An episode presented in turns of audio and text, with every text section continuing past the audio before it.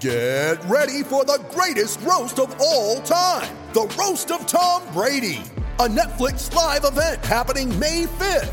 Hosted by Kevin Hart, the seven time world champion gets his cleats held to the fire by famous friends and frenemies on an unforgettable night where everything is fair game. Tune in on May 5th at 5 p.m. Pacific time for the Roast of Tom Brady, live only on Netflix. You ready? Showtime. On May 3rd, summer starts with The Fall Guy. Let's do it later. Let's drink a spicy margarita. Make some bad decisions. Yes. Audiences are falling in love with the most entertaining film of the year. Fall guy. Fall guy. Fall guy. That's what the poster said. See Ryan Gosling and Emily Blunt in the movie critics say exists to make you happy. Trying to make it out? Nope. Because I don't either. It's not what I'm into right now. What are you into? Talking. Yeah. The Fall Guy. Only in theaters May 3rd. Rated PG-13. Yeah, to be honest, I'm not really worried about that.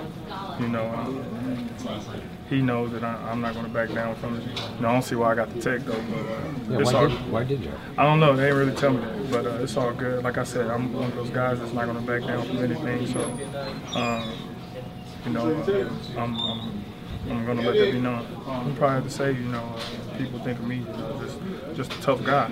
You know, that's never going to back down from anything. And, uh, you know, not going to take nothing from nobody. Coach, when you see an opposing player clearly being emotional, it looks like it's maybe getting to the best of him. Do you tr- try to tell your players to go at him and see if they can get the most out of him? No, no. I think just play, you know, and and um, maybe you know I, I- I think that um, you know focus more on your team and focus on what you're controlling and just play. That's it for 2014. The Celtics pull off a wire-to-wire win, their second of the year. They win 106 to 84. Let's end the year right. Let's go, Garden Report.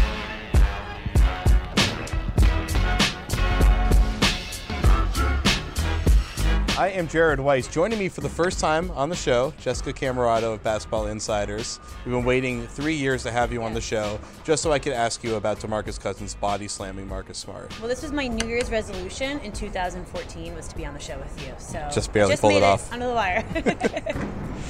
Demarcus Cousins. Yes. Okay, so going into the game, it's always like a, a display of fireworks with him. What are we going to get? And one thing about him this season that's flown under the radar is the self restraint that he's had. But unfortunately for him and the Kings, we didn't see that today. He got his emotions, he let his emotions get the best of him, got into it a few incidents with Marcus Smart, and then eventually just took him and threw him away on the ground, uh, chucked him down to the ground. What was great was how quickly everybody separated it. Yeah. It, it didn't escalate at all, but the the problem is is that Demarcus, even though it's not as often, is still letting things like this happen. Well, the thing is, he kind of came into this game ready to do something. He looked upset as soon as the game started.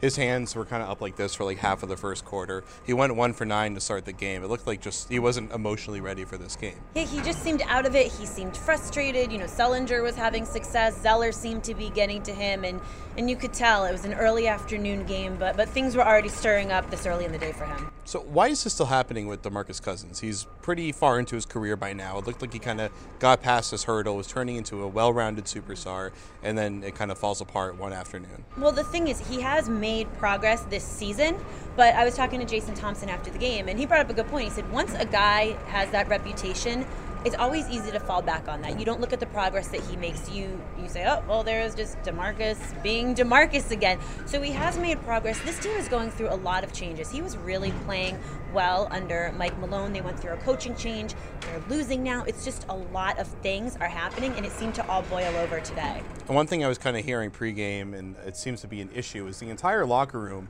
does not seem happy about the fact that Malone was fired. And they're going through a change. They have Corbin, who is an established NBA coach, so at least it's not this new guy that's never coached before. They're completely have no respect for. But there definitely seems to be a major disconnect going on there.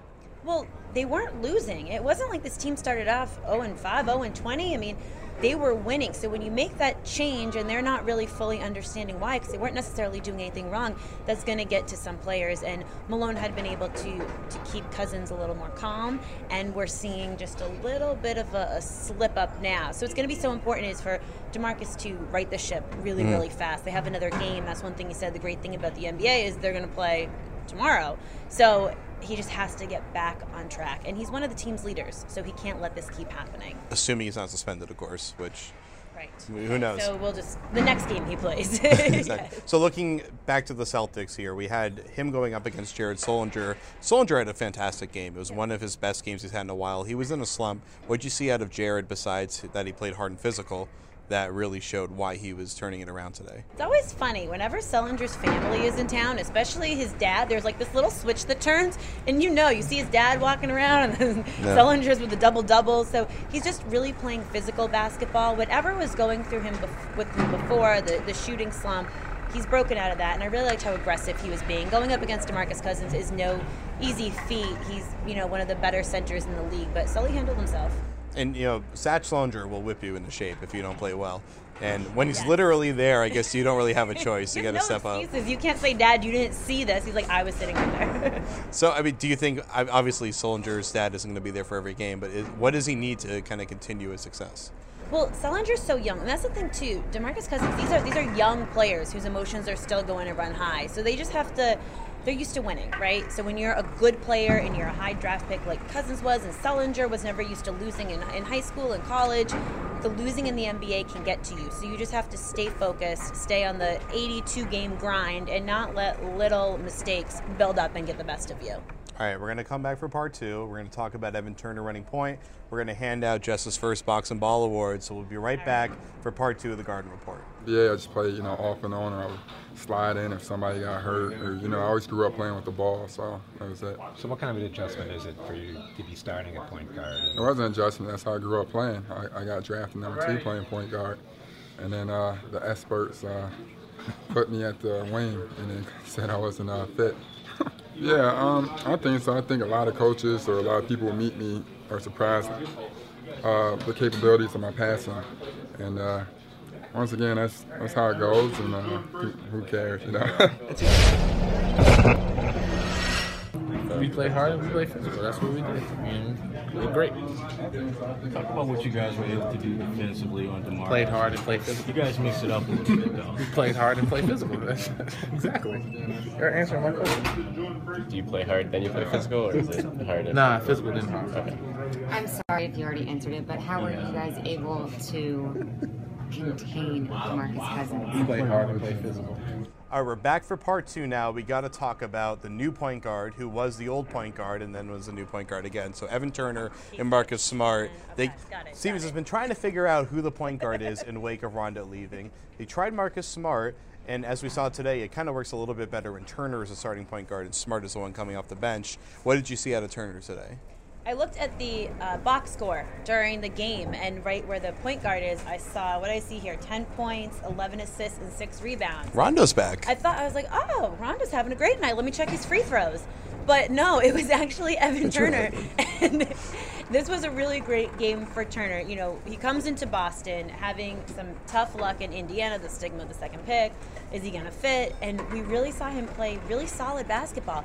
Having 11 assists from Evan Turner, I was very impressed by because that shows that a guy who's new to the team this season is, is clicking with the system. He knows where to get guys into their spots. I thought this was the, one of the more solid games we've seen from Evan Turner in a very long time. And he also had three steals, so very Rondo-like there.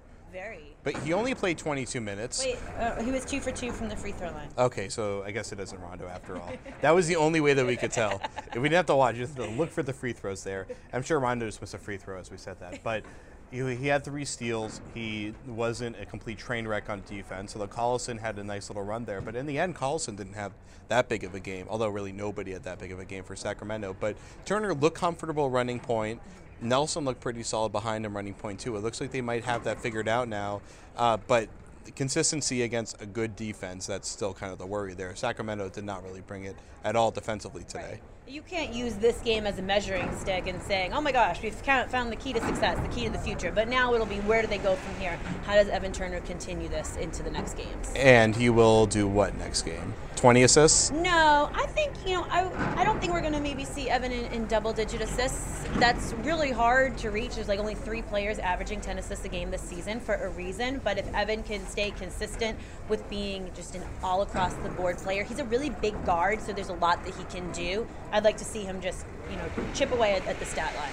And we saw a few times today where Turner would try to drive, whether it was in transition or half court, and he would think that he got by everyone, then he would get stuffed by Darren Collison or something like Yes. that. I mean, obviously Turner needs some help getting to the rim, making plays. Is it having him a point guard? Will that make him more effective because he has kind of the offense designed around him? He's got picks and sl- slip screen stuff like that going for him. I think that can definitely help. And one thing about this system is it always seems like the Celtics have 500 guards to play with. So Brad Stevens will be able to mix and match and find his pieces. You know, he, he's always said, Stevens has said, we're not necessarily going to play our best players, we're going to play our best combinations. Mhm. So once with these new guys here, if they can find pieces to help Evan continue to grow, that will help them. All right, so let's go to boxing out. Give me your stat of the night. My stat of the game. Welcome to Boston, Jameer Nelson. Eight assists in 20 minutes. That's Pretty good. No. It's really good. A few years ago, we were looking at who should be the final guard on the All Star team: Rondo, Jameer Nelson, or Mo Williams. Jameer has has slipped in those guards. The league's changed a bit since then, hasn't it? A little few things are different, but Jameer Nelson had a really great night tonight. And like we were talking about, Evan being new to the Celtics this season, Jameer is new to the Celtics this month, as just a few weeks ago. So it's good to see that veteran presence.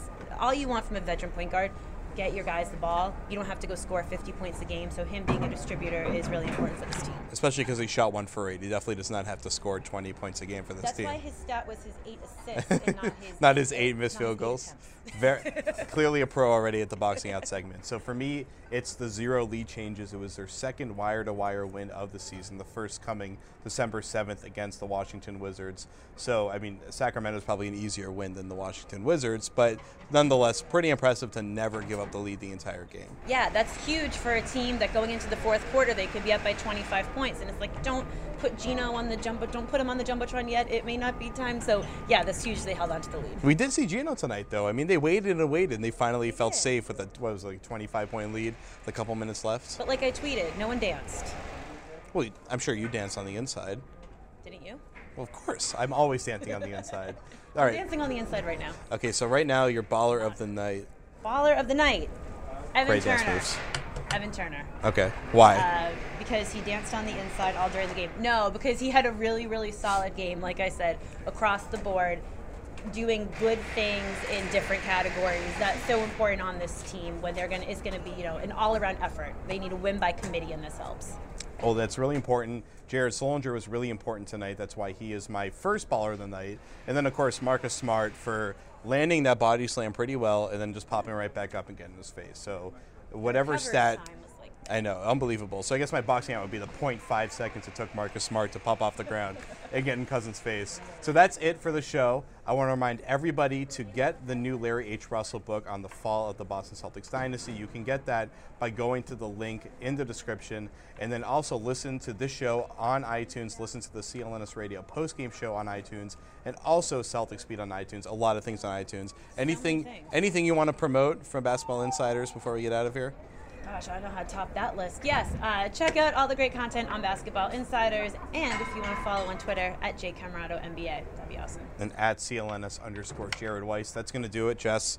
That was fun. Thank you. Let's do it again sometime soon. The Celtics should probably win again sometime soon. We'll see you on Friday for the Rajon Rondo return game. For Jessica Camerato, I am Jared Weiss. Peace out. That was the best game physically we've played. I thought as a team.